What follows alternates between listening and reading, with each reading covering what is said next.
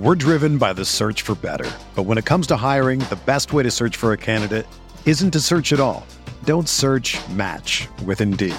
Indeed is your matching and hiring platform with over 350 million global monthly visitors, according to Indeed data, and a matching engine that helps you find quality candidates fast.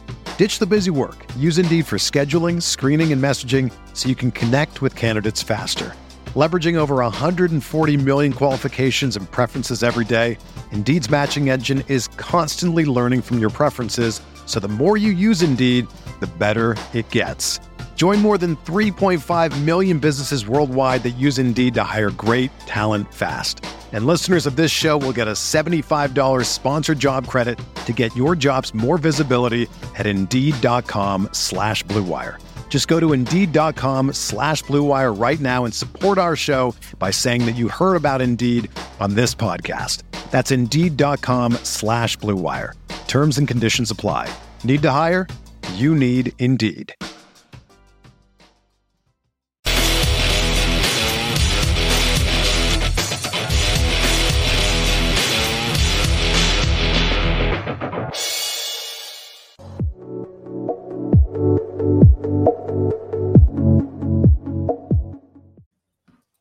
Hey, what is up, everybody? Welcome inside the Guilty as Charged podcast. My name is Steven. I am your host, as always. Really excited about today's episode. I am always excited to talk football with my guys.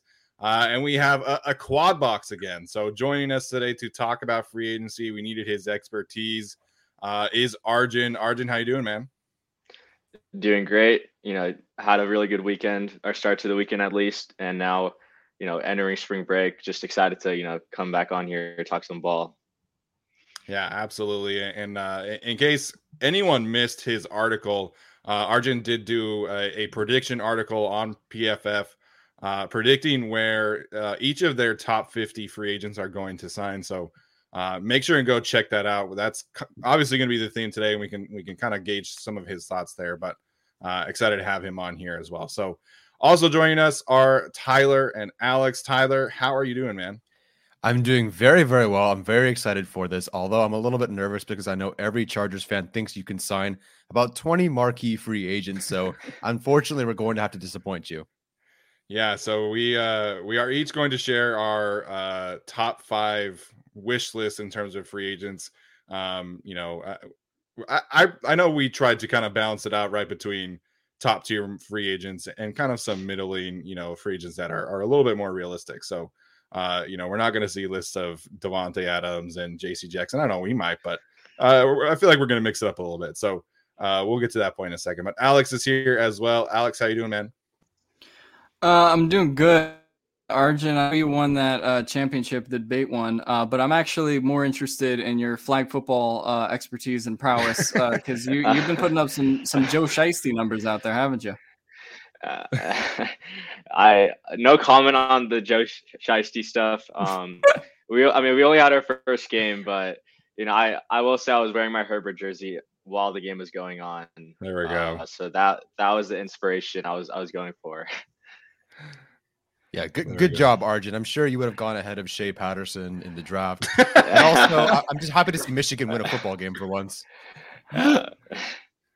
Man, we got the Ohio State-Michigan rivalry up in full class right now. But, so like I mentioned, we're going to be sharing each of our free agent wish lists today, and then we're going to do a bit of a mock simulation using over the cap and some of their numbers, and of course using some of PFF's projections in terms of contracts and trying to work things around. So it's gonna be a great conversation. Can't wait to dive in.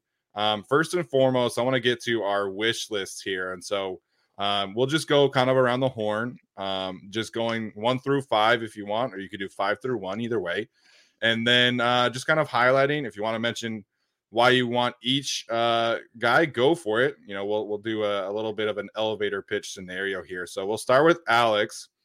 Alex will get your 5, and then we'll go to Tyler and then Arjun. And obviously, if there's any kind of comments that you guys want to make about each player or have a question, whatever, go for that. So Alex, we'll start with you. Kick us off 5 through 1. We can do it that way. Yeah, so I've kind of made my list from like least realistic to slightly more realistic. So at number 5, I have Von Miller from the Rams. Not going to happen, but I can dream. I think he would be a great edge defender on this team. Provides a lot of value. Him next to Bosa would be pretty fun. Not going to happen. So kind of will skip that one. Number 4, I do have Akeem Hicks from the Bears. I mean, obviously just fills a very important need there at defensive tackle. Kind of fits the system that Staley wants to go for as well. Questions about his age and injury history, but I mean, I think you can get him for fairly good value compared to some of the other ways to fill the interior as well. At number 3, this is going to be a personal one of mine, but I kind of do want Zach Ertz. And so that would be kind of a fun one. You might have to overpay for him now because of what Carolina gave that Arnold guy. No, sorry, not Arnold, the Thomas. Yeah, they traded that one, the other white tight end.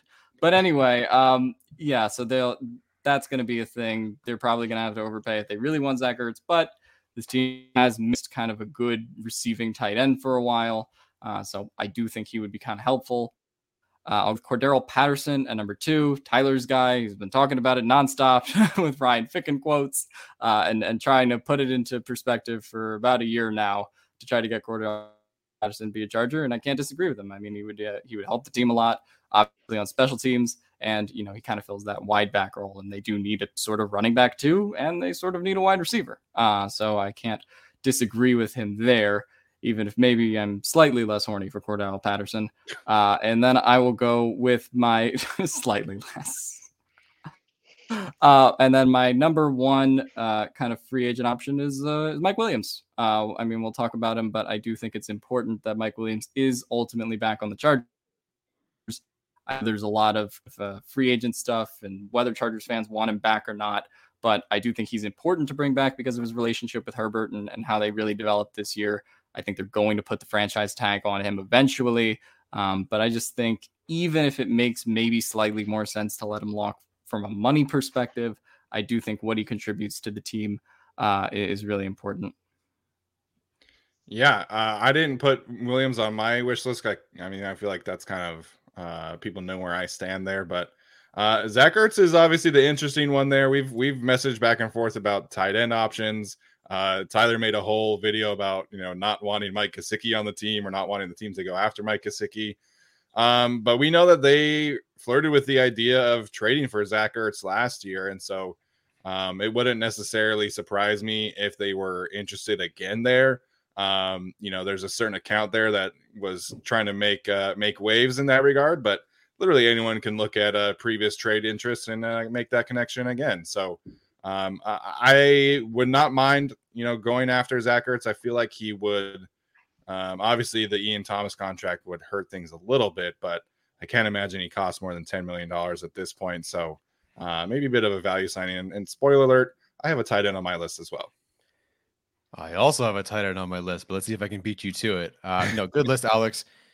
Clarify the Ian Thomas White comment. No, I think he meant Dan Arnold. Logan's. Yeah, I think he meant Dan Arnold. No, okay. So I meant Dan Arnold because I thought he was still there, but then I remembered he got traded. I just assumed Ian Thomas was white because his name was Ian Thomas and he was on a team with Dan Arnold. So I stepped it in again. Ian Thomas is black for what it's worth.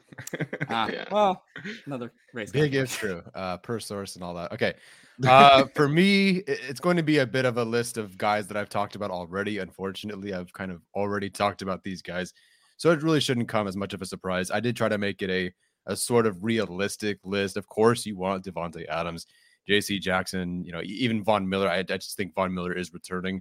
So like he didn't end up making my list. So for me, top 5. It's kind of no particular order, but number 5, I do have Hassan Reddick, who was with the Panthers. Steven and I, or at least I definitely for sure, have wanted him as early as last year because there was such an unknown with Nwosu, and yet Reddick was a guy who had, you know, whatever, 60 pressures, a dozen sacks or whatever it was. Like, hey, let's go get that guy.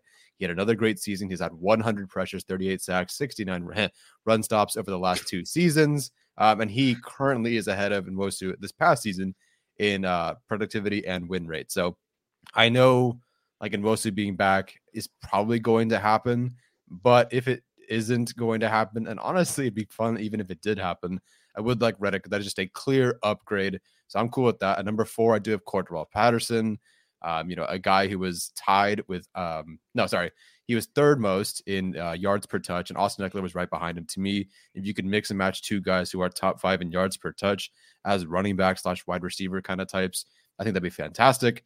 At number three, I do have a David Njoku. I don't know how you can argue against him at this point unless you're worried about the contract itself, which I can understand, but this is a wish list. So, the guy that was second in yards per route run, second in yards after the catch per reception, first in yards per reception, fourth in drop rate, third in touchdowns, sixth in pass blocking efficiency, fourth in Pro Football Focus's run block grade. Like, you can kind of use him however you want. And to me, I just think he fits a little bit better than someone like a Gesicki or even a Schultz, as fantastic as those additions would be. And it sounds like he might be like the third or fourth guy in terms of AAV. So I think there's a slight bargain there. I didn't have him on my list, but OJ Howard is another guy that I'd be really interested in. But this is more of a top five wish list. At number two, arguably could put him at number one, Dearness Johnson from the Browns, if he becomes available. I know that's not set in stone yet, but it does seem like he's going to become available. Just everyone's kind of predicting that. I mean, where do you start with him? A guy that's, top five in EPA per rush. And Arjun just shared with us his rushing yards over expected. And Steven did the calculations today. He's ninth in rushing yards over expected. I think if you had a minimum of 100 rushes, fifth in yards after contact average, fourth in yards per attempt, eighth in breakaway percentage, tied with Eckler for fourth most yards per touch. And his three real starts this season, I know the sample size is kind of small, but he had over 400 yards from scrimmage in his three big games this year. And he played New England, Cincinnati, and the Broncos. To me, that's a very, very good, that's a good set of showings against some very good defenses. So it costs him very little, I think, and there's very little mileage there. So I like him. And also, he is a guy that's played 533 special team snaps. We've heard sort of from Ficken that they called some Browns guys. I'm not saying they're bringing him in to play special teams, but you might want to talk to the Browns guys about his ability to play special teams. And we saw Justin Jackson as the RB2 doing that. So my number one is Tyrann Mathieu / Harrison Smith. If Smith becomes available, that's intriguing. But Tyrann Mathieu currently, to me, like, I just think this is the best way to free up your defense. And the analogy I made was playing rock, paper, scissors. You need rock, paper, and scissors. You can't play rock, paper, scissors with just rock and paper. You need a third guy out there. And to me, Tyrann Mathieu just fits, I think, what they would like to do, what they've been trying to do. And honestly, I think if he does actually hit free agency, I think it's a pretty easy sell. Like, would you rather play next to Derwin James or Daniel Sorensen? Although Sorensen is a free agent, but to me, Derwin James, that's an easy sell. A guy, it's not really fair to give this, comparison to Adderley, but Adderley has had one interception, which was kind of a gimme from Drew Brees against the Saints his entire career. Tyrann Mathieu has 13 over that same span since 2019. And I know, Matthew's played more, of course, and he's a veteran, but the Chargers need that. They need those 13 interceptions, not a guy like Adderley, who we saw last year kind of drop a few, not be able to pick up some that he should have had. I feel like Mathieu can do a little bit more for the defense in that way. So, what they want to do, the slot corner market being bad, I don't know if they want to take a slot corner early in the draft. I think Mathieu is my favorite free agent candidate so far that seems kind of realistic and also fits what they want to do.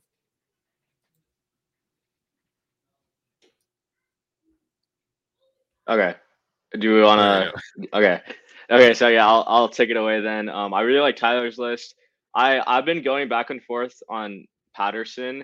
I personally think, or I'm not, he's not on my list, but like, I personally think, if we bring back Patterson, if we bring in Patterson, having him and Robert seems a little bit, repetitive. So, sure. I know you guys were on the build a statue for him after the kick return for a touchdown. I'm just curious to see how that changes, with Patterson as a potential option, before I start my list.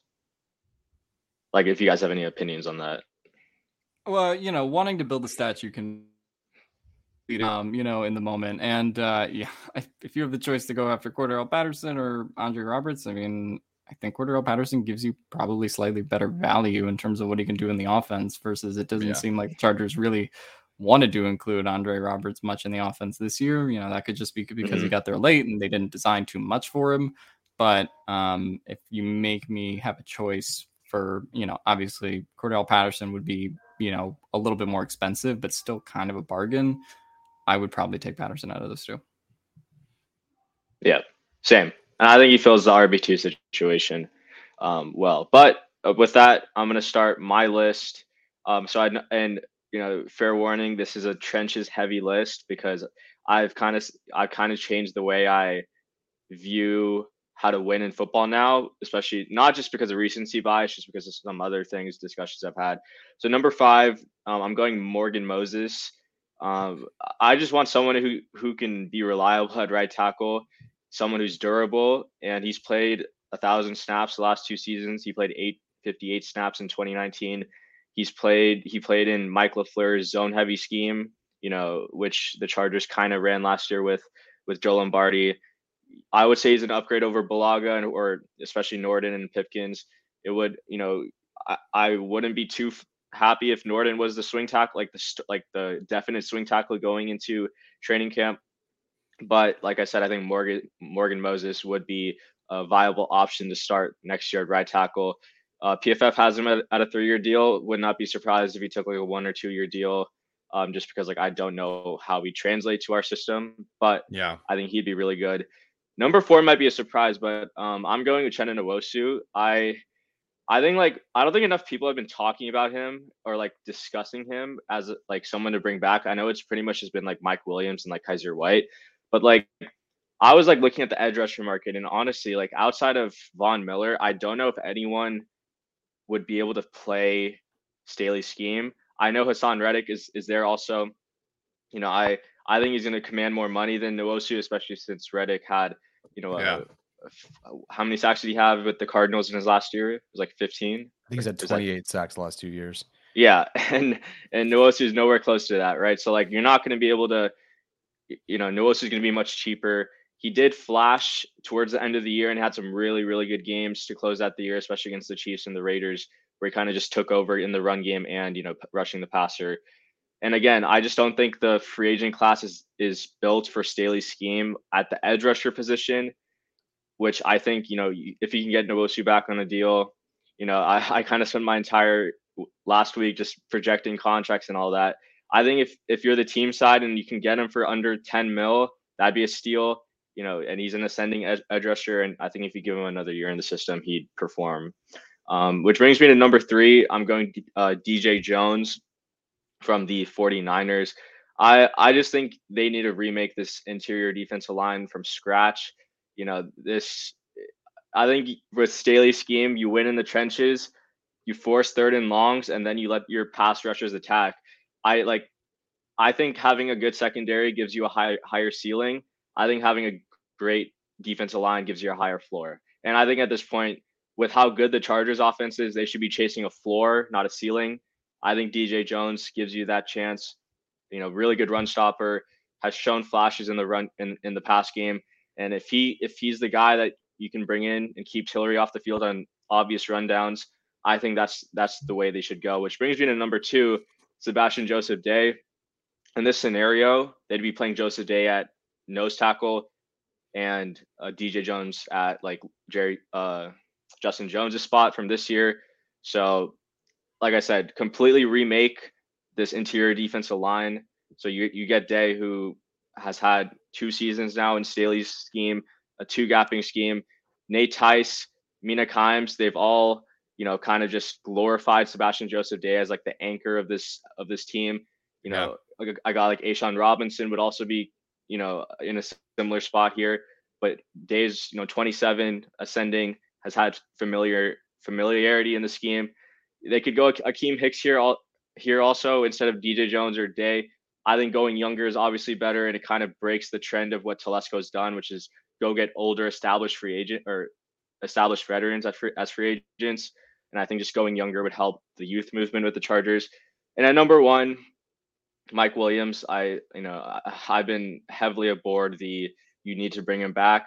I don't think there's you should be tagging him if you don't think a deal could be made. He's going to be paid nicely if you tag him, so I wouldn't see a reason why he wouldn't sign it or hold in. But I mean, at this point, you have to just give Herbert as many weapons as he can. I know Williams doesn't separate as much as people would like him to. I posted the table today of Keenan Allen being number 1. I'm not going to say where Williams is because it's not pretty, but for me, it's just he gets the job done. He had 1,000-yard year this year. When he was involved in the game plans, he was a stud. And so I think there's no reason he shouldn't be brought back. And, you know, I think he's an integral part of this offense, and, you know, he should be here for the next at least 3-4 years. Yeah. I mean, people know where I stand. My biggest thing with Mike Williams and bringing him back at this point is, you know, last offseason was all about supporting Justin Herbert and getting the most out of Justin Herbert. And so to me, letting Mike Williams walk is counterintuitive to that goal that they had last offseason. So I know everybody wants, you know, to focus in on the defense, and, you know, letting Mike Williams walk would allow them to go get, you know, expensive defensive player. I think for me, still the most important thing for this franchise has to be maximizing Justin Herbert's rookie contract window.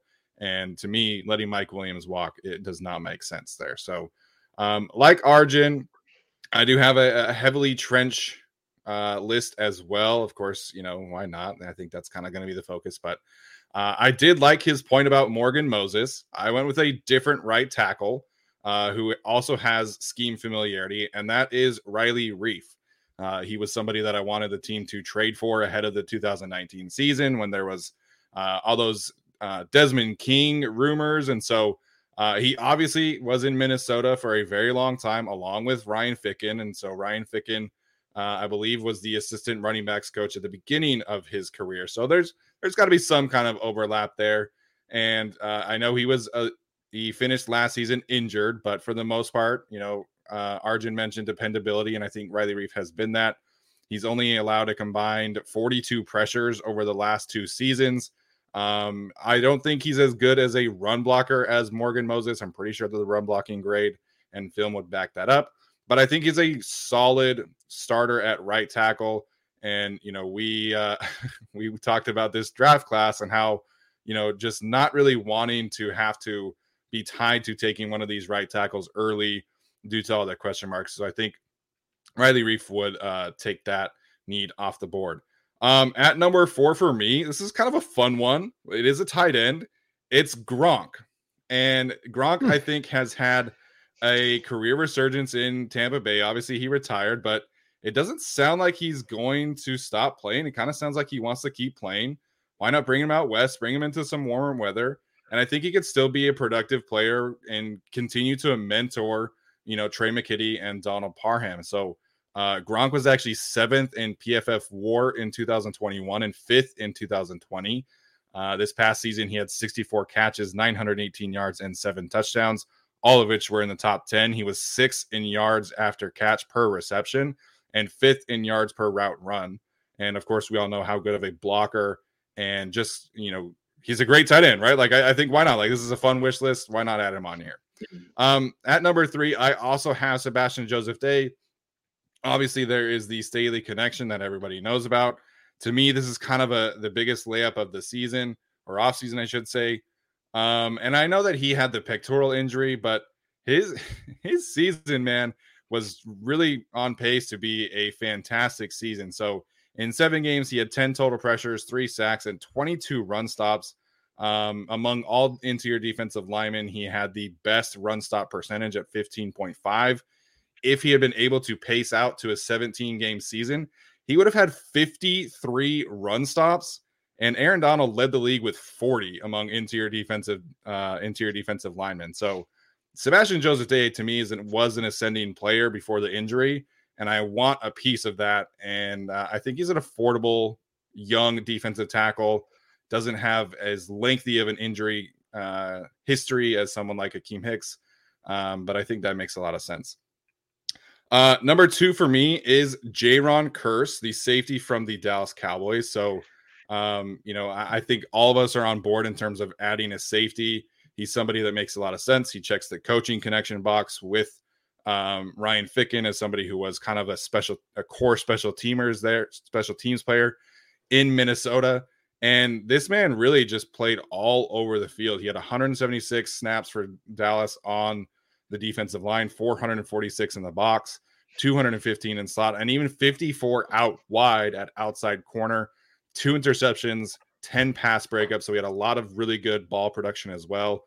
And to me, this is like, I've been kind of, you know, putting gas on the fire of the Tyrann Mathieu thing. To me, Jayron Kearse is kind of discount Tyrann Mathieu. And so I think it just makes a lot of sense there, does a lot of the same things, and he's younger. So I think that makes a lot of sense for them. At number one, this guy is not currently a free agent, but he is going to get cut, and that is Za'Darius Smith. And so Za'Darius to me is somebody that is very interesting, somebody that I expect to get cut. I know he had the injury from last season, but before that, across the previous three seasons, he totaled 225 pressures, 42 sacks, and 40 tackles for loss. So this is kind of a scenario where you're chasing a great player. Like, this is my top tier free agent that I did want to have on the list instead of Tyrann Mathieu. I think, we continue to show an interest in the Green Bay Packers. And so why not continue that tradition? And I think Za'Darius for me would be, probably the best possible edge rusher, at least in terms of balancing somebody who's still young, has a few years, of course, would be relatively expensive, probably in that 17 plus range that PFF has projected for Von Miller. But Za'Darius Smith is number one for me. Yeah, I hadn't thought a lot about Gronk before people started mentioning it to me, but I was like, oh, he's going to retire with Brady, and then he didn't. And I was just thinking it's been a long time since the Chargers had a passable tight end who was a good run blocker and a good blocker in general. I mean, Hunter Henry was passable. Jared Cook, no. And so that was kind of the thing where I wouldn't mind having Gronk there, like you said. And I looked at Za'Darius's cap hit after the Niners lost, and I was okay. He's much like my fascination with Von Miller as well. They just need more there. Yeah, and there's been some issues obviously with the Packers. Apparently, he was very upset that he was not named a captain this last year. Doesn't really vibe with Matt LaFleur. So, the Packers need to get under the cap to be able to afford a potential Aaron Rodgers extension, and of course Davante Adams. And yeah, as Jason points out, Joe Barry, the Packers defensive coordinator, the Packers have run a similar defensive scheme over the last few years for Za'Darius. And he played in Baltimore as an outside linebacker as well. So I think he really would be a perfect fit alongside Joey Bosa. Unfortunately, that would mean that Uchenna Nwosu would go elsewhere, but I think Za'Darius would make it worth it. No, I completely agree there. I almost am more interested in the guys that could potentially be cut than some of the free agents that are on this list, like someone like Harrison Smith, someone like a Za'Darius Smith. But I remember if your name's Smith, apparently I'm really interested in you if you're cut. But yeah, I think at that point, that's a nice, easy justification ahead of, getting rid of Nwosu. I do think Nwosu's back, and I think there's a good argument for it. But a clear upgrade like that. Even though I do prefer Reddick, I think there's, if you get Nwosu for $4 million less per year, $5 million less per year, and then go pursue an edge rusher at 17, I think that could make a little bit more sense. But someone who's a clear... ahead of Nwosu, pick like Smith would be a great idea. Yeah, the one thing I want to add to that, so I think Za'Darius is in a very interesting situation, not just because of if he gets cut, but if he gets cut, since I spent a whole week doing contract projections and all that, just looking at who his comp would be at this stage in his career. He's 30 years old. He's played 7 seasons, right? The only player I think I'm looking at who's a top tier edge rusher who signed a deal at 30 years old is Cam Jordan.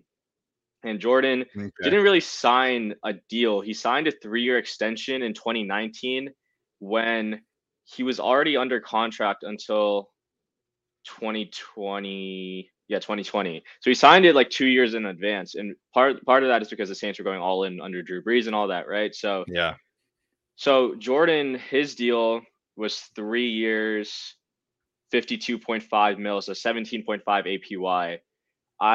I'm curious if Za'Darius goes after something higher than that, because he's had 2 seasons of elite pass rushing production in 2019 and 2020. Obviously, he got hurt this year, but yeah, that's going to be interesting. I wonder if he goes 3 years, maybe 2 years, maybe just comes in at a 1-year deal like Clowney does, and just goes 116 or 117, try to build his value back up. But yeah, I think he's definitely going to command top tier money, and I think he's going to chase a deal like Cam Jordan instead of a a Von Miller or like Chandler Jones deal, because they signed like super long deals when they were like 28, 29, 27-ish. Yeah, absolutely. I think it's obviously interesting that, you know, a bunch of us had a running back, a tight end, edge rusher. So kind of gives you an indication of where we're at in terms of this position. And for what it's worth, I feel pretty confident at this point that Nwosu is back. I mean, he was the team's poster boy for Super Bowl week. I can't imagine that is insignificant. So, you know, we'll see what it is.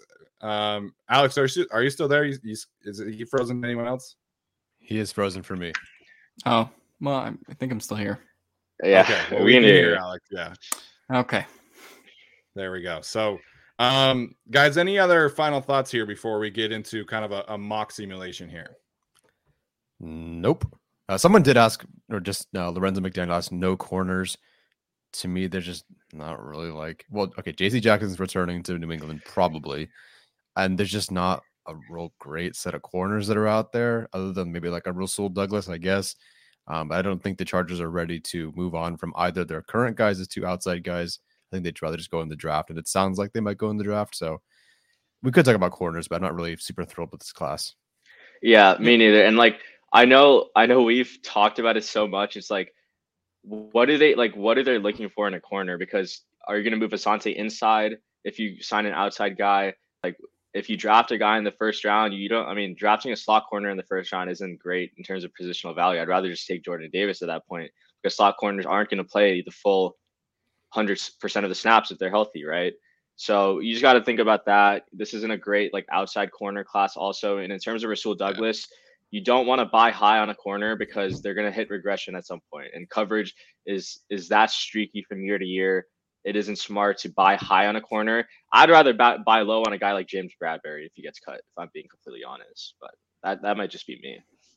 Yeah, I mean, I was looking at some of the cornerbacks that, you know, we were kind of talking about. And, like, really, I mean, it's J.C. Jackson, Darius Williams, and, like, a bunch of guys that are probably going to get, like, one-year deals, like Patrick Peterson somewhere, Casey Hayward somewhere, probably Indianapolis with Gus Bradley. Yeah, yeah, that's going to be the place. But, yeah, I feel like it's a lot of those guys, and none of them really benefit the Chargers unless they just want a one-year deal for, like, a CB2-type player. But then that brings up what do they want to do with Asante? Are they going to stick him outside or put him in Chris Harris's slot corner role? We'll see.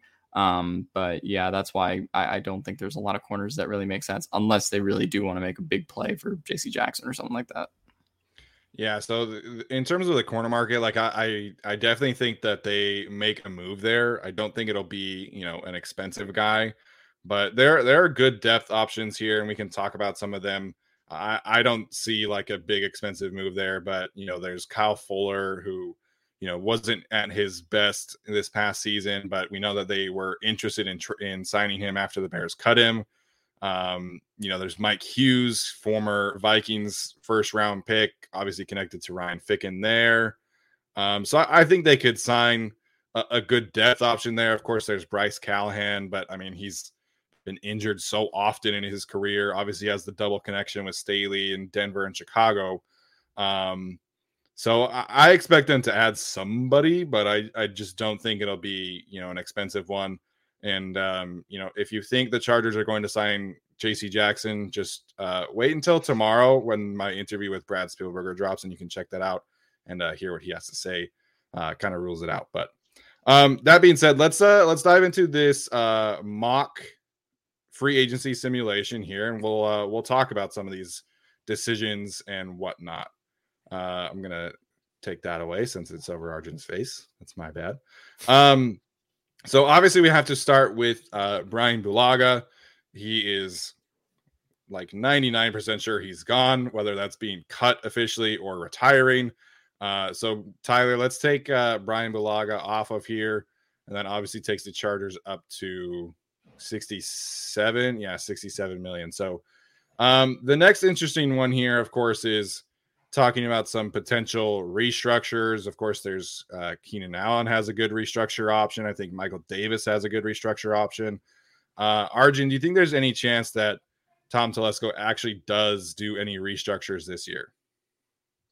Personally, I don't. I wouldn't advise for it either. Like, I'm not for restructuring unless you're like unless you have a quarterback not on a rookie deal and you know this is the year like you have a chance to win, I just don't see the need to potentially put yourself in a cap constraint in future years unless we have to. They have enough cap space to rank in the top five, top three in some situations in effective cap space. I just think, you know, they should just roll with what they have right now and just, you know, unless it's a cut or signing players, they don't really need to make moves elsewhere. Yeah, I think what people just forget about restructuring is you're always kind of pushing that money down the road, which is sort of the problem, right? I mean, we talk about the Saints with that a lot, who just restructured Michael Thomas and, you know, other players. But, you know, you're sort of just pushing the problem down the road. And like Arjun said, with Justin Herbert on a rookie deal, you really just don't need to do it. You know, there could come a season, like I think the last year of Keenan Allen's deal is like a $25 million cap hit. Like, I mean, that's a situation where maybe he regresses a little bit and you want to restructure, but to me, that's much more a down the road problem than a right now problem. So I guess my question is, you'll see, you know, videos or simulations where people just like, oh, we'll just restructure the deal and push it to 2023 while Herbert's still on his rookie deal. Why wouldn't they pursue that? I guess.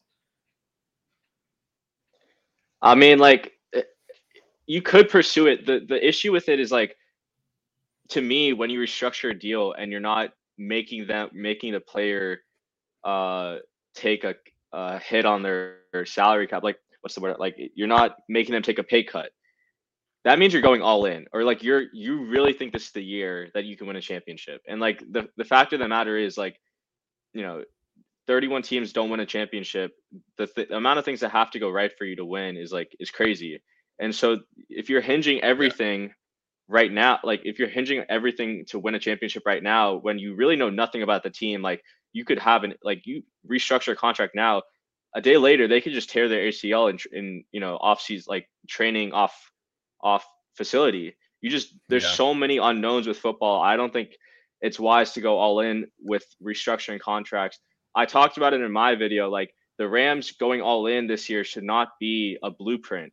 Because it worked because there were no elite teams this year, and they found that niche, and they found that, you know, this is the year that if we go all in and everything goes right, we can make it. Even though we don't have, you know, the best roster top to bottom, we have the stars that can make plays in key situations, and that could help put us over the edge. But again, like, Rams are under the cap. They can obviously get over the cap, or they're over the cap. They can get under the cap. But restructuring to go all in or make a push at a high marquee free agent just doesn't seem like a viable strategy unless, like, you're 100% sure that you can get a guy like Odell Beckham Jr. in the middle of the year when you know everything about your team and how it's performing. Sorry, I know that was a lot. You're right. No, I was going to say Arjun's right. I mean, like, for it to work for the Rams, like, it required a lot of things to, like, happen. It required Matt Stafford to request a trade. It required Odell's father to go on Instagram and do what he did. And then, you know, it required them making a ballsy trade for second and third round for Von Miller. So, like, a lot of things had to line up that were kind of impractical for it to work, which is why, like Arjun said, I don't think it's replicable. And in the instance of, like, the Saints and the restructuring they've been doing, you know, they're sort of able to restructure someone like Michael Thomas because I don't know if you know what happened to Michael Thomas last year, but a lot of things regarding his surgery and when he got it and, you know, what he was to the team. So, you know, a pay cut was kind of necessary there. And, you know, they just do Taysom. I don't even know what they do with Taysom Hill. It's some Bernie Madoff stuff really with him. But they just keep going with that contract in void years. So I don't think a lot of that is applicable to the Chargers.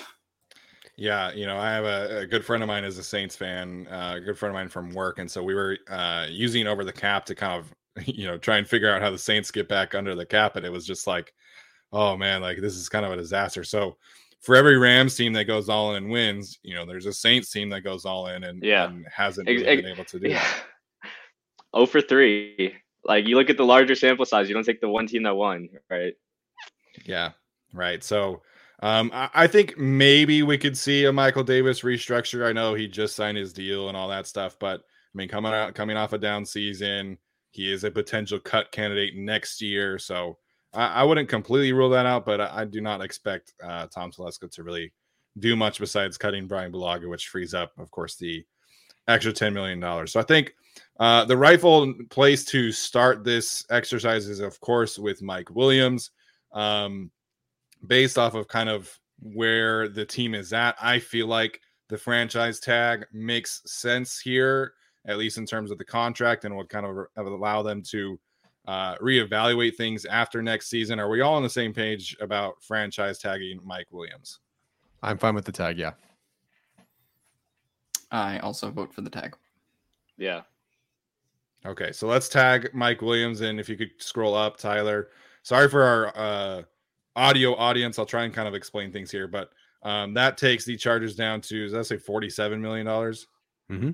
Okay. So $47 million, of course, a little bit and change there. So Alex, you mentioned Akeem Hicks here. And so this is kind of a situation where I want to dive into because there's something that's going to happen in the next couple weeks with the Chargers coaching staff that I think will directly point them towards signing Akeem Hicks. So to me, this feels like the most likely signing here. You know, being able to kind of replace Justin Jones with Akeem Hicks, bring in somebody that this coaching staff is very familiar with. And so for me, I'm okay starting this exercise after Mike Williams with Akeem Hicks.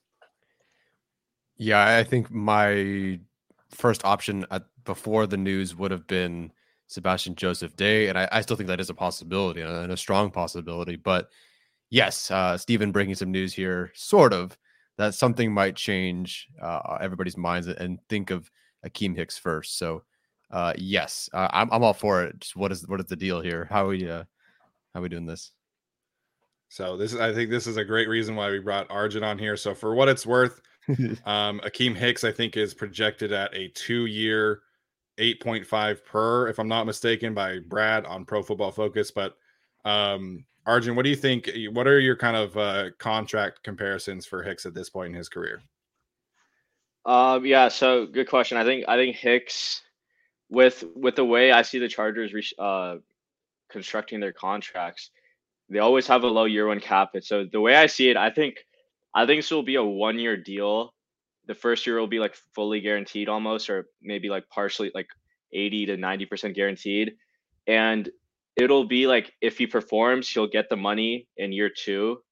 I whatever Brad has, I'm okay with. I just think the cap hit, it's going to be like maybe $5 million this year up. And then it'll be what? 5, if we go 5, it'll be $12 million next year. Yeah. So that's the way the Chargers have done their contracts. Low year 1 cap hit for all their veteran guys. And, you know, I think they'll get, obviously Staley and Hicks have some familiarity. So they're going to give Hicks like the benefit of the doubt that, hey, you know, we'll guarantee your first year, but, you know, if we see some injuries or, you know, you just aren't performing at the level you used to, I think you keep the team in a situation where you can cut him next year at almost no loss. So I need to pull up some like similar contracts on the market. You know, I don't know. This is keep tough. It simple. If you wanted to do like 5 and 7 or something, like we can do that. Or... Yeah, no, 5. So like $5 million in year 1, and then $12 million in year 2. Well, yeah, I guess like the other part would be like the signing bonuses and everything, but that's just dependent on the team. Honestly, like some teams give higher signing bonuses. So yeah, you could just, how about this? You could just guarantee is like fully guarantee is year 1 and then nothing in year 2. So I think that's what it's going to be. Okay. Does everything look okay on screen? Is that okay if we do it like this? Yeah. Yeah. And obviously this, I mean, Arjun knows much more about the contracts situation than the three of us, I think, but obviously a rough estimate. So now we're at, for the audio audience, we are now at $42.92 million in cap space for 2022. So Alex, where do you want to go next after signing Akeem Hicks? I don't know. I mean, we can go in a lot of different directions here. I guess we could talk about what the Chargers should do at edge and their sort of internal free agent there in Uchenna Nwosu, and we could take a vote on that and then decide if we want to go in another direction or throw the bag at him. Yeah, I personally do feel that based on honestly, Kyzir White probably not coming back at this point. I do think that Uchenna Nwosu is a priority for them. And I would again, I completely understand why. So I do think Nwosu is back with the team. Yeah. And I'm on board there. Yeah, same. Okay. So Uchenna Nwosu, we're going to extend him. How are we going to do this, folks? What is the Pro Football Focus number? It's 3. Yeah, 3 years, 8.75 APY, 26.25 total. All right, Arjun, make up some numbers for me. Just make it up. Yeah, so it says he has 15.75 guaranteed. So let's do year one. Let's do I wonder what Brad put as his signing bonus, but he doesn't list that. Okay, so we'll do $4 million base salary year one. Let's do, for the prorated bonuses, can we do $2 million each year? Because I think that's a decent way of coming about the signing bonus. Even though I think I can't click on prorated bonus for what it's worth. So So that's just base salary. So base salary, let's do 6 million year one then. So I was gonna put prorated bonus at 2. So yeah, then let's do 8 for. And then we just need to get to 26.25, so 12.25 in year 3. And then why don't we fully guarantee year 1? If it doesn't really matter, but fully guarantee year 1. Let's do, and then we just need to get to 15.75, so you can fully guarantee year 2, also, because he is kind of young. So I think giving him some security long term is fair. And then this is fine. We don't really want to guarantee anything year 3, even though Brad has them a little bit higher. Okay. All right. I am good with that if you guys are. Yeah. Works for me. Okay. So just to help Steven out, the Chargers are now at $36.9 million in cap space. All right. Cool. I'd like to go towards the secondary at this point. What do you guys think? Who should we target here in the secondary? Like I said, I'm in favor of Jayron Kearse. I feel like that would be an affordable kind of upside signing. Well, what do you guys think? Yeah, no, I'm all for Kearse. That would have been, I'm all for it. Please, that's a good one. Yeah, I like that one. All right, let's do it. So, Pro Football Focus has Jayron Kearse at 3 times 5, so $15 million total. I feel like that could potentially be a little bit higher based off of the career season. So, obviously, you're paying top dollar here for somebody who just had a career season, but I don't know, Arjun, what do you think there? I guess the problem with Kearse is he had a career year. I think it was good that he was deployed all over the field. What would his role be though? Because putting Adderley, Kearse, and Derwin on the field, would we just have a really big nickel? Is that what would it be? Yeah, I think with Kearse, obviously, you could kind of see him filling that Alohi Gilman third safety role, doing probably a little bit more slot work and maybe allowing Derwin to play in the box somewhat. Kearse, for what it's worth, did play a lot as a deep safety in Minnesota. That was kind of the majority of his reps there. But yeah, he's essentially a big nickel playing in the box, playing in the slot. More so than a deep safety. So kind of guess it depends what you're looking at in terms of Nasir Adderley and changing his role and, kind of taking him in out of the deep safety spot a little bit more. But I think basically no, sorry, you can finish. I was going to say, just basically at this point, you rotate Derwin and Kearse in terms of slot, big nickel, box safety, deep safety, and kind of that stuff. Okay. Yeah, I agree. So, in terms of his contract, I think I'm going to use Von Bell as a similar contract comparison. So let's do for year 1. Let's do 5. Let's do $4.5 million in year 1. In year 2, let's do $5.5 million, and then So that puts us, and then year three, let's do six. Cause I think he's going to come in higher than what Brad has him at, like Steven said. So I think, you know, this type of like escalating contract, and then Von Bell has a bunch of like per game route. Like he has a bunch of like weird bonuses in his contract. And obviously the signing bonus is kind of factored into here. So I think this is where he comes in at. This is like what, 3 years, 5.5 mil. So like 17.5 ish. Yeah.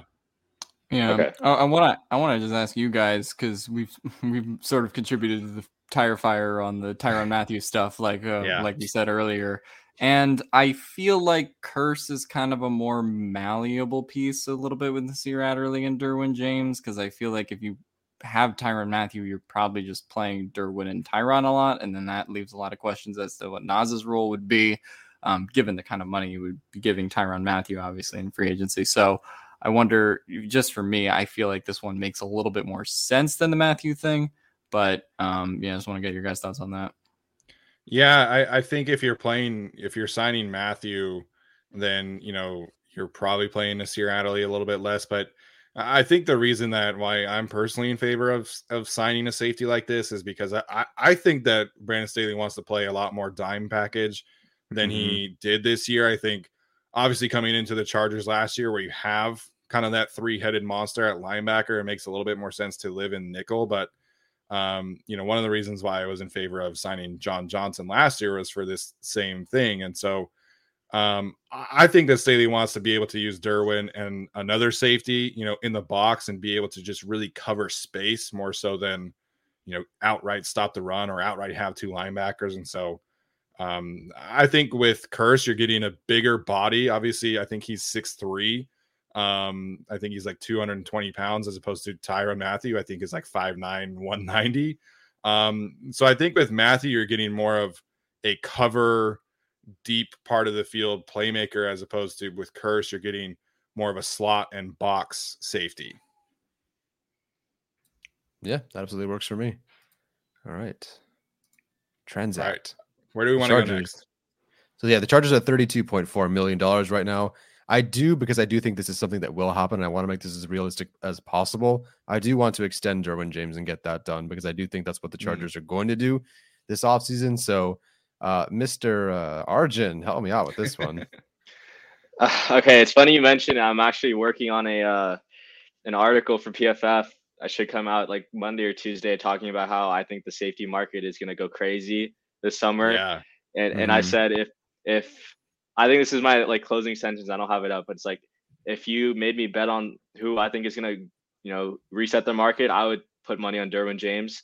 Let's just think about it in the 18.5 to 19 mil market. That's his value. That's what he's going to get. That's what he deserves, honestly. So damn. So it's going to be, I think it'll be coming at like 14 or 4 years, 9, like $18.75 million. So that's in total value. That'd be like 75 mil. So 4 years, $75 million. 19 per year would be 76. Yeah. So I think that's what he's going to get. In terms of guarantees, it's tricky because most of the safety market, it gets around like 25 to 35. They're 25 to like 37% of their contract fully guaranteed, but because of his injury history, I don't think the Chargers are going to make the decision to guarantee a lot of his contract. So, Brad did say the same thing when I asked him this question, by the way. Okay, well, yeah, I haven't talked to him about this. Fair warning. So this is at least, you know, good minds think alike. So let's say he gets like 20 mil guaranteed in his contract. Are we looking for, Tyler, are we trying to do like year 1 year 2 year 3 year 4 cash flow, or just like are we just, I was trying to see option? If that would change for some reason. If you see what I'm hitting, I keep hitting extend and renegotiate, and it doesn't let me do anything, so guess we're going to trade him. I don't know what else to do. Yeah, it's not letting me change. I was just curious how much it would affect the 2022 cap hit. But what'd you say, Alex? No, I said I don't know if there's a way to do it on this website. I guess you just have to visualize it. I'm curious though if if we do extend him, like, does that lower his cap hit this year? Because I think they would. Mm-hmm. I think it does. Last time I looked on over the cap on the other page here, when you just go to, you know, like the team page, obviously you don't have to exit Tyler, but when you go to the team page, I think it frees up like $6 million if you extend him this year. Mm. I think just kind of bonuses, but you know, I am 100% in favor of extending Derwin James at this point. I think you're looking at this free agent market with Jesse Bates and Marcus Williams, who I think are really good players. But Derwin James has been an all-pro, Pro Bowl player in the 2 years that he's been healthy, and those guys haven't really reached those heights. So if there's any safety that should be the highest-paid safety in the league, I 100% think it's Derwin James. Alex, where do you land on an extension for Derwin? Yeah, so, I mean, you give him whatever he wants, frankly. The safety market is tough. It's a little like the wide receiver market, I think, because Jamal Adams just came in and Nagasaki the whole thing. So now we're in this position where it's just like, okay, well, Derwin's going to get well over 18, 19, 20 million potentially. But like, that's just kind of what you have to pay him now. I feel like it's a similar position to where the Packers are with Davante Adams. And then you have like the DeAndre Hopkins contract, which is just this huge outlier in an even worse way. I definitely think you just probably have to do, like Arjun said, 4 years, probably 18, 19 per. And live with it. Obviously, I think the Chargers will probably put some stuff in there related to his injuries. But, I mean, we've seen how this team plays with him and without him. Mm-hmm. And you just can't function without him ultimately. I was just curious about the cap hit thing, actually, regarding this year. Because this year is his fifth-year option, right? So I don't know if that makes it less or more. But it's not a standard rookie year. So I was curious about that. I don't know.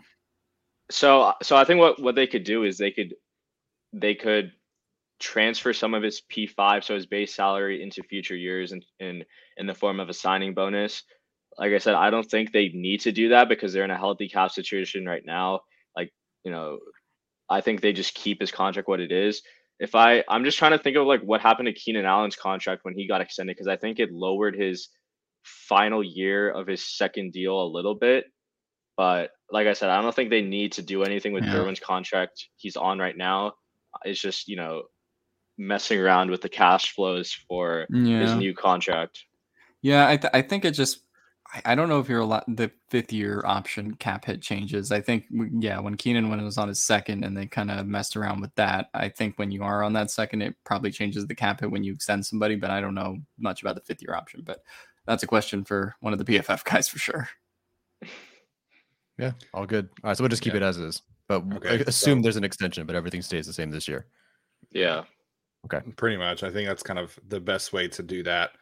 And you know, I think in general the safety position is in a really interesting market at this point. You know, kind of similar to linebacker, we kind of saw it, you know, take a dive, and now it's kind of like coming back up. So, just an interesting thing to keep an eye on there. But next up, I think all four of us have mentioned Cordarrelle Patterson in one way or another.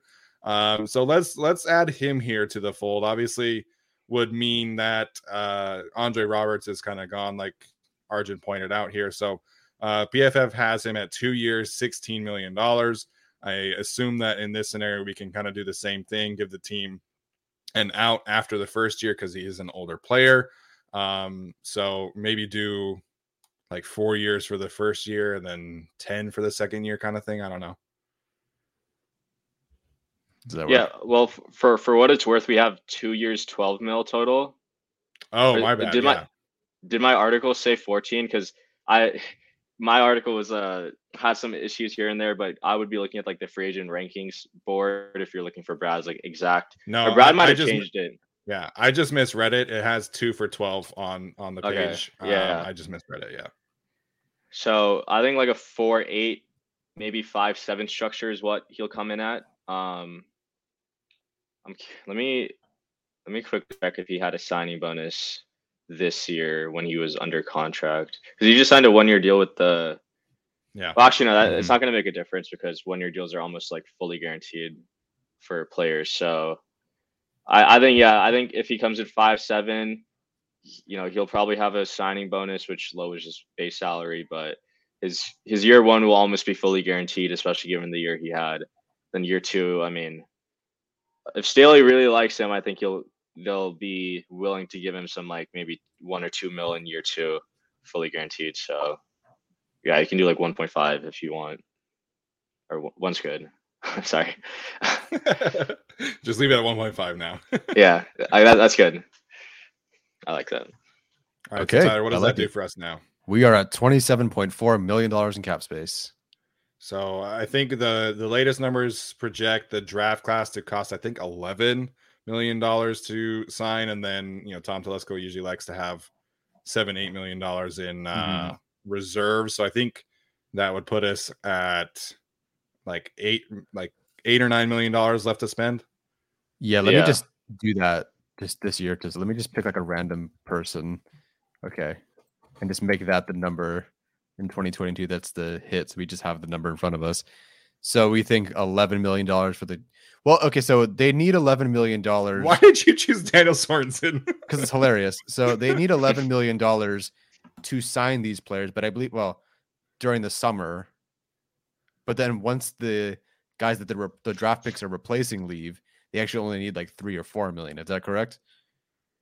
So technically, they only need like $3 or $4 million, even though like they'll. I'd go on the higher side maybe because they have 11 draft picks this year, so maybe like $5 million plus the 7 or 8, so probably like $14 million. Steven, is that what you're thinking? Yeah, around there. Yeah. So just to be safe, and I like doing that anyway.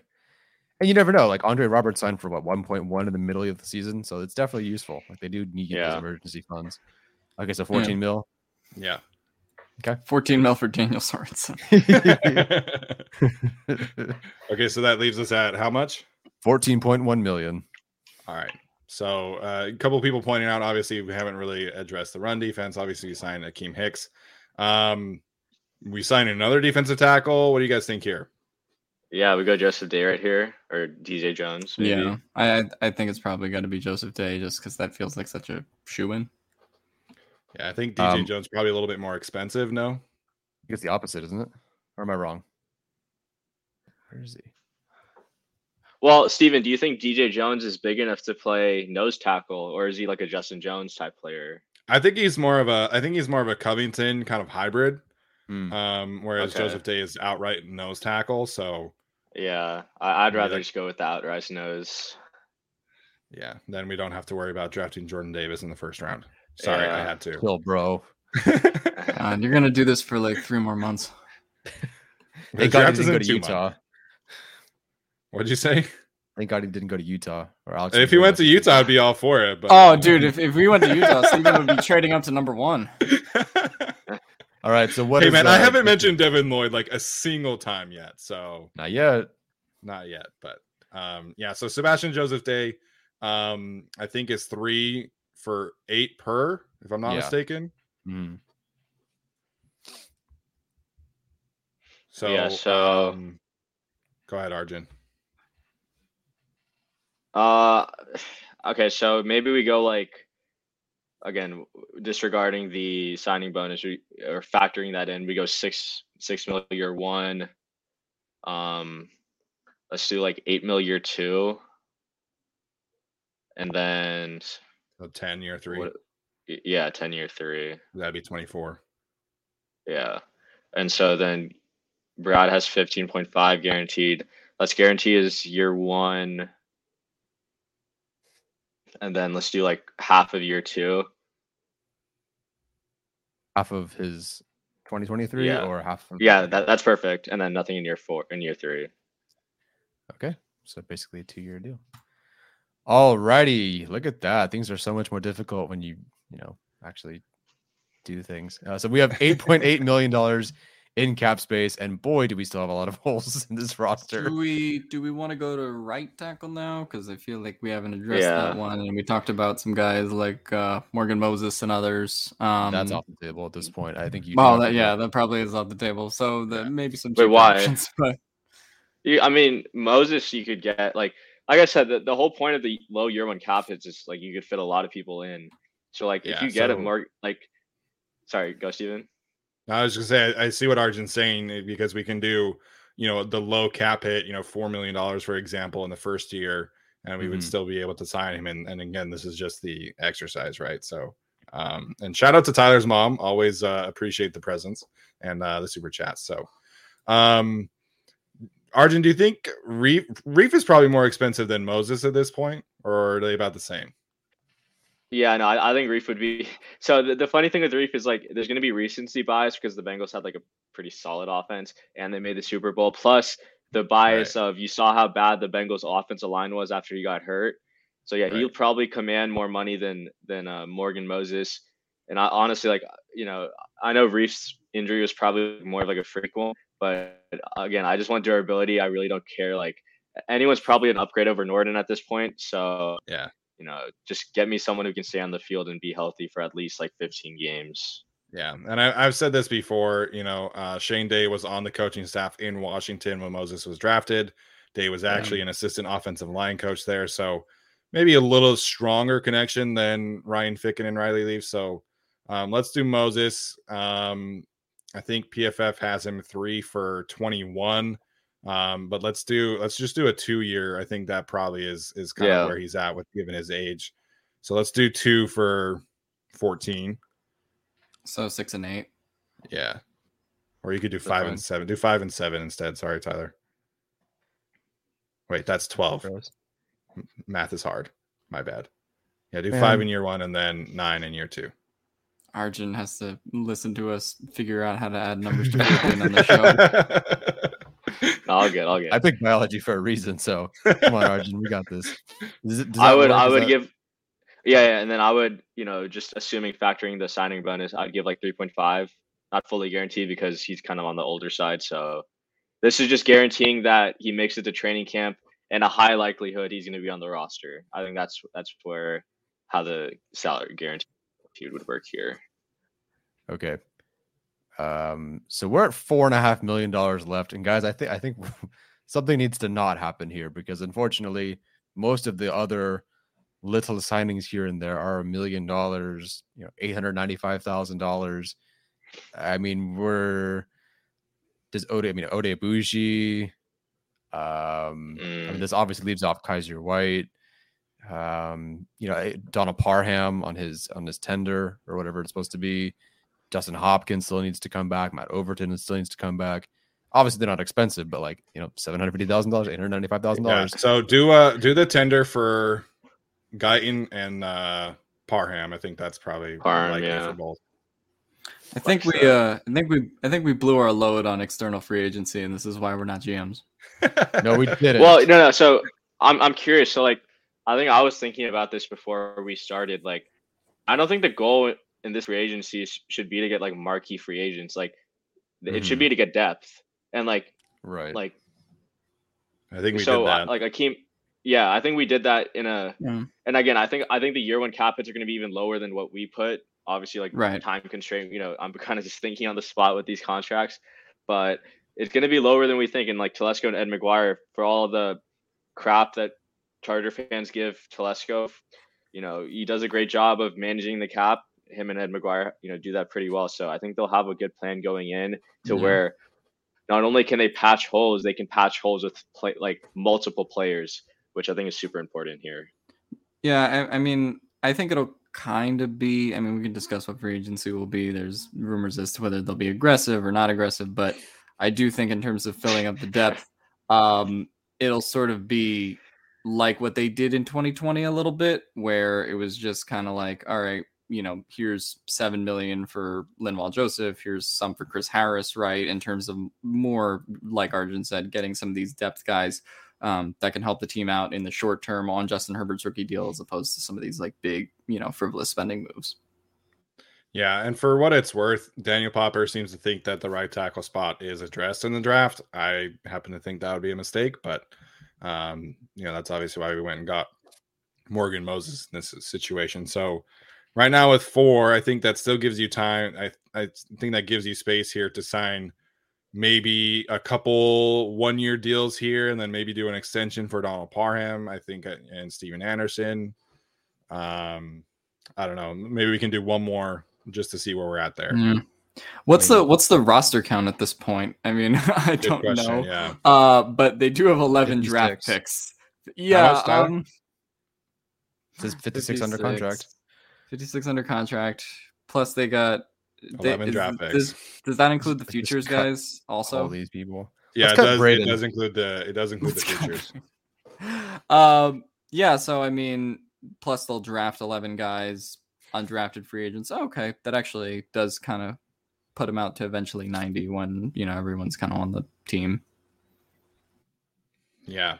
So I think in this instance, you know, we've obviously got the two defensive tackles. We've got the safety signing.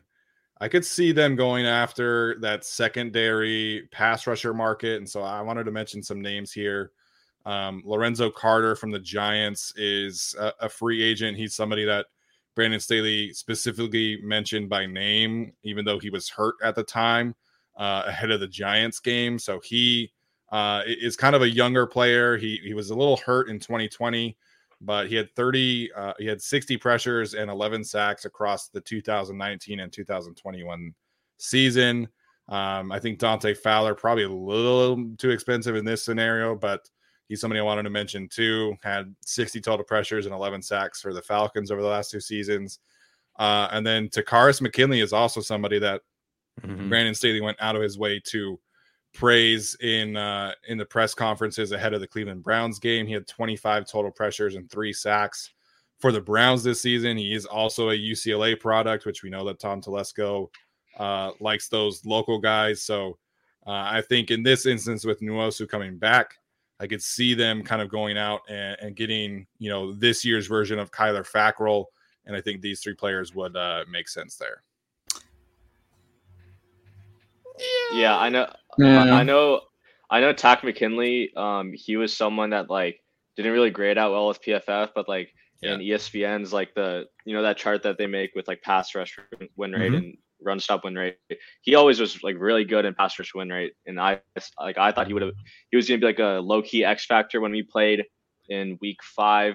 You know, obviously sucks what happened to him and suffering a season-ending injury, but yeah, I mean, if Staley's talking about him and he, you know, looks really good per the analytics, I think that could be like a sneaky signing that, you know, not many people are connecting the dots.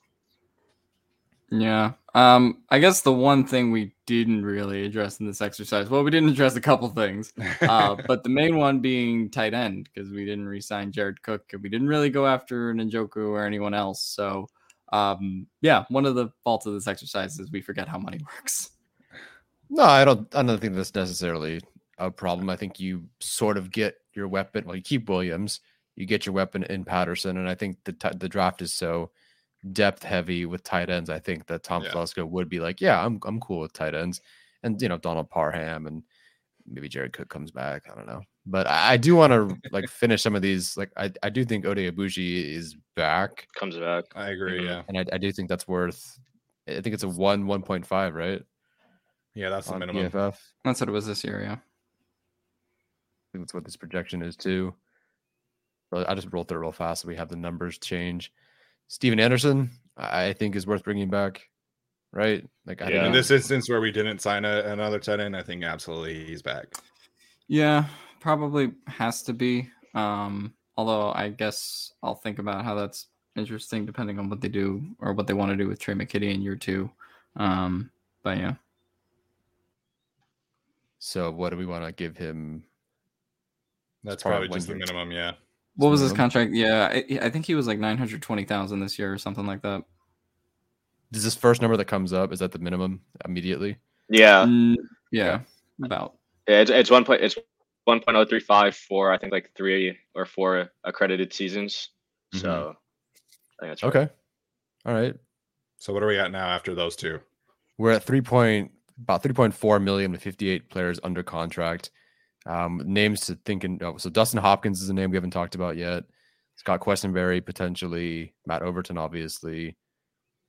Let's do Hopkins. I feel like, you know, I said last time that I feel like Hopkins kind of seems like the most likely there. I have no idea what a kicker contract would look like here, so I'm going to leave that up to the other three of you.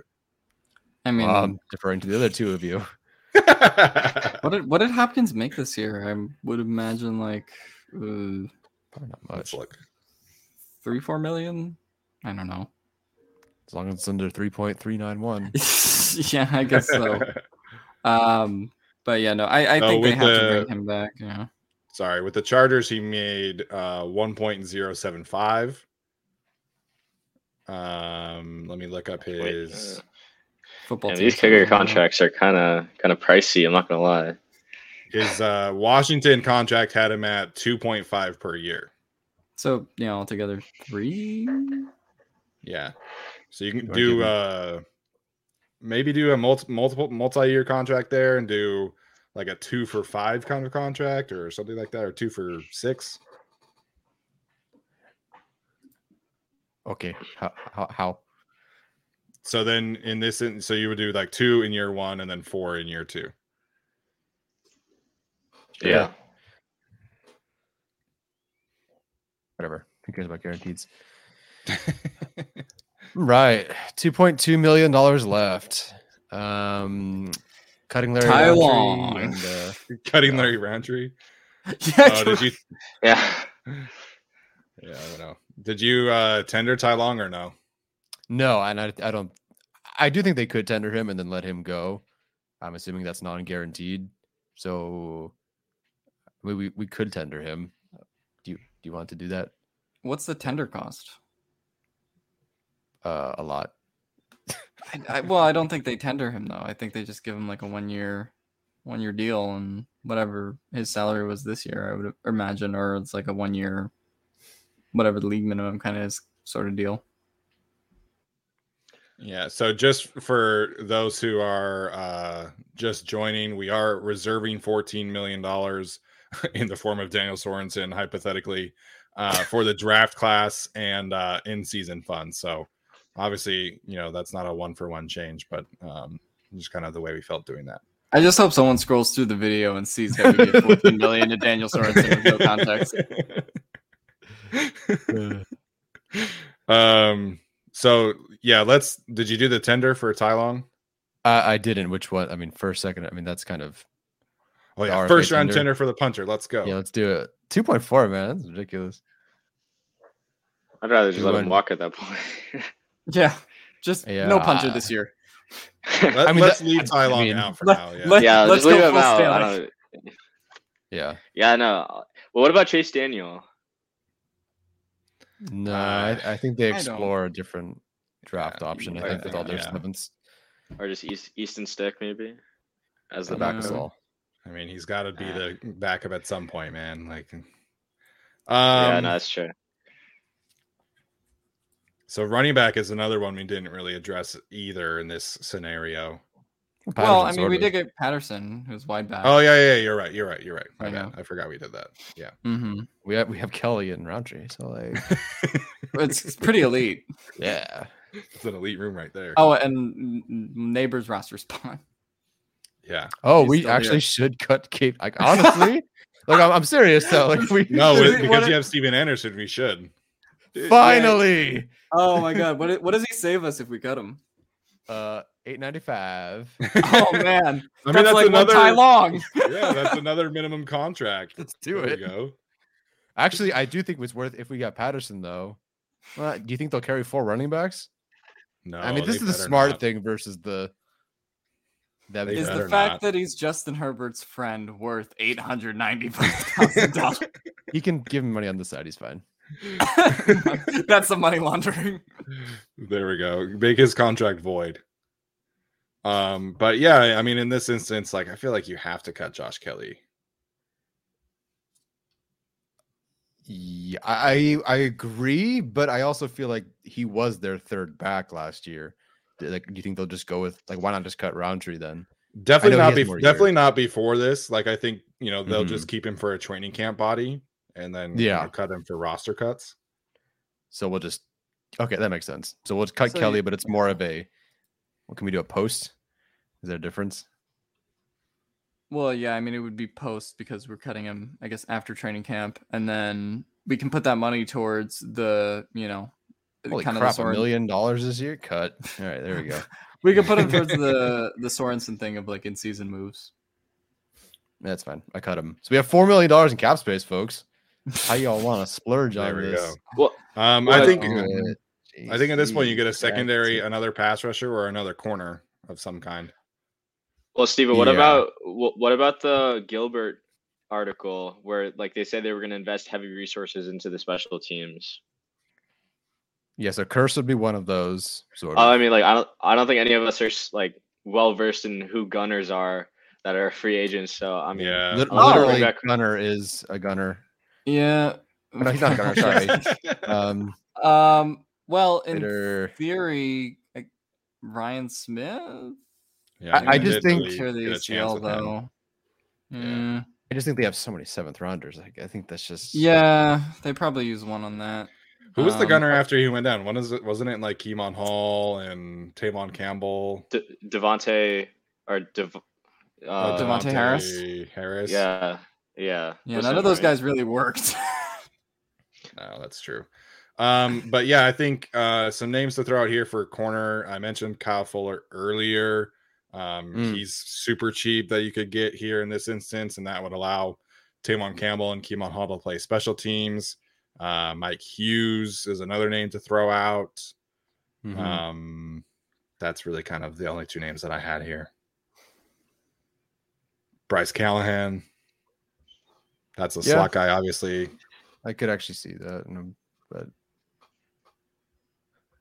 at this point we could just think of random names and just do Kyle Fuller. He doesn't have the injury history that Bryce Callahan does.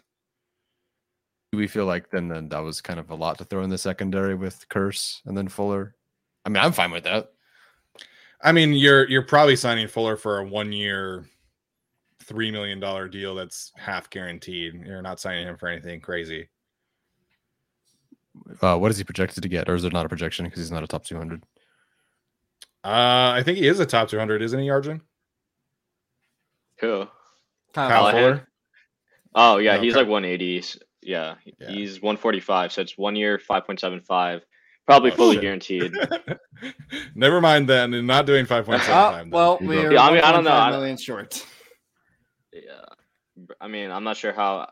You know, I think he'll come in a little bit lower on a down year, but you never know. Did Davante Harris go back to the Broncos? I thought that was Bassey. I thought Bassey was the one who went back. Yeah. I think Harris is still. I think Harris is a free agent. Yeah. Wait, when did Bassey go back?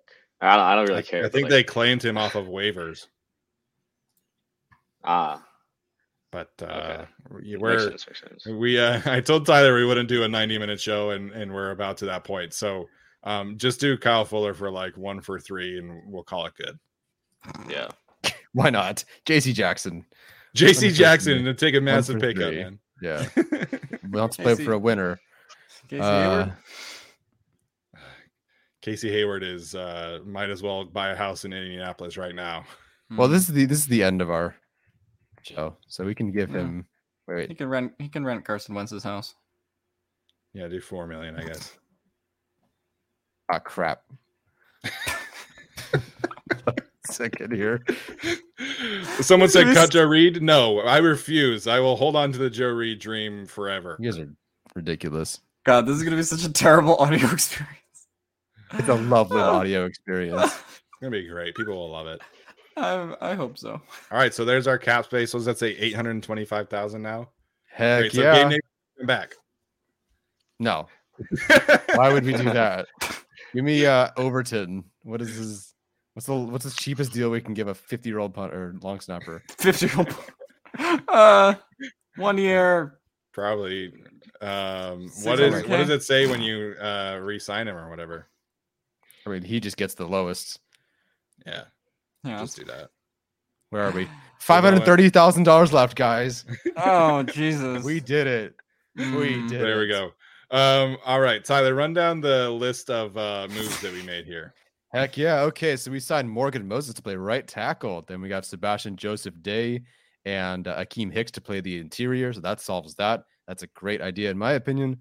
Cordarrelle Patterson was our splash signing on offense. He's there for, I think, 2 years. We re-signed Uchenna Nwosu, and I think that's going to happen. We tagged Mike Williams, and then we signed Daniel Sorensen to $14 million to be our placeholder for the amount of money they need for draft capital and for emergency funds. So that was $14 million. Honestly, that's probably a stretch as is. So I think like you can probably fit more money into the cap space that we have. So that was, then Jayron Kearse for $4.5 million this year. So we signed 6 players to start for the Chargers. Re-signed Nwosu. So then we brought back and Williams, Steven Anderson, and who else? Yeah, so of the free agents, we brought back Ode Abushi, obviously Uchenna Nwosu, Steven Anderson, Dustin Hopkins, Matt Overton, and we cut Bryan Bulaga, obviously, cut Joshua Kelly, thank God, and then we cut Gabe Neighbors, hallelujah. And we extended Derwin. Yes, we did extend Derwin. We just couldn't figure out a way to actually do it. We still know how to do it. So yeah. But obviously things can change here. You know, obviously this is just an idea of names to throw out there. I think we feel pretty good. Like I said, I'd be pretty surprised at this point if Akeem Hicks were not a Charger next year. Mike Williams, Uchenna Nwosu, I think should be back as well. But Alex, how are you feeling about this simulation? This was pretty good. I also feel like our minds just went to the deep end after the first hour, and we just tried to be plugging in numbers to see what works. But no, I think this is a fun exercise, and we could probably do it 100 times and come up with 100 different combinations. But very fun to play around with it. And I'm just excited for free agency to get underway, and so we can actually talk about this stuff outside of the theoretical. But Arjun, any final thoughts here? Yeah, I think the Chargers, number one, need to get ahead of the market. And so whatever they decide to do with Derwin and Mike will kind of dictate to me how they approach free agency.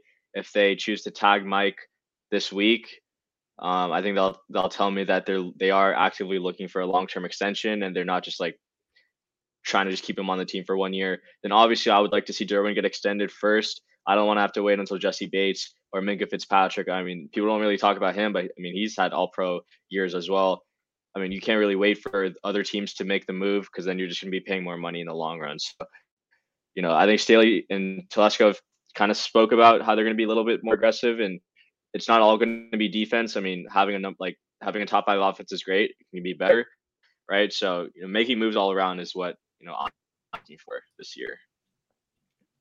Yeah, I'm totally cool with everything that we did. I think the one more wild card, I guess, is Morgan Moses. Otherwise, you can connect all of these guys to their needs, to their coaches, what they want to do. So I think most of this all really makes sense. The obvious one that we didn't talk about, but we're all assuming that Kyzir White is not back. It's really unfortunate, but that's just the way things seem to be going at this point. So it's unfortunate, but him not being back, kind of expected at this point. Yeah, that's gonna be a tough one to swallow. But we did go for Morgan Moses. I was just kind of curious what the difference between Morgan Moses and Dennis Kelly was, because that was another one we sort of talked about. Dennis Kelly was $1.5 million.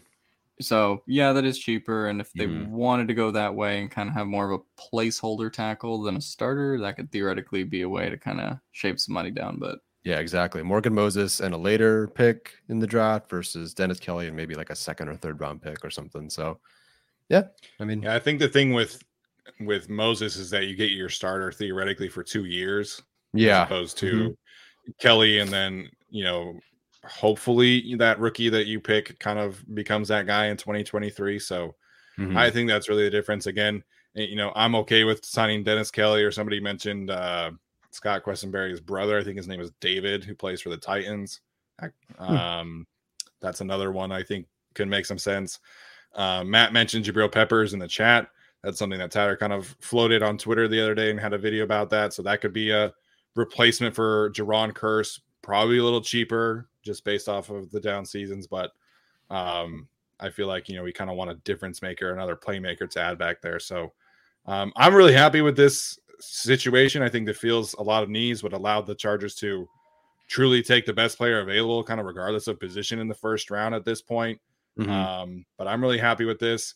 I mentioned the Brad Spielberger interview earlier. That will be dropping tomorrow, so please go check that out. And thank you guys so much for tuning in. That's going to do it for us. Keep an eye out for Arjun's article as well.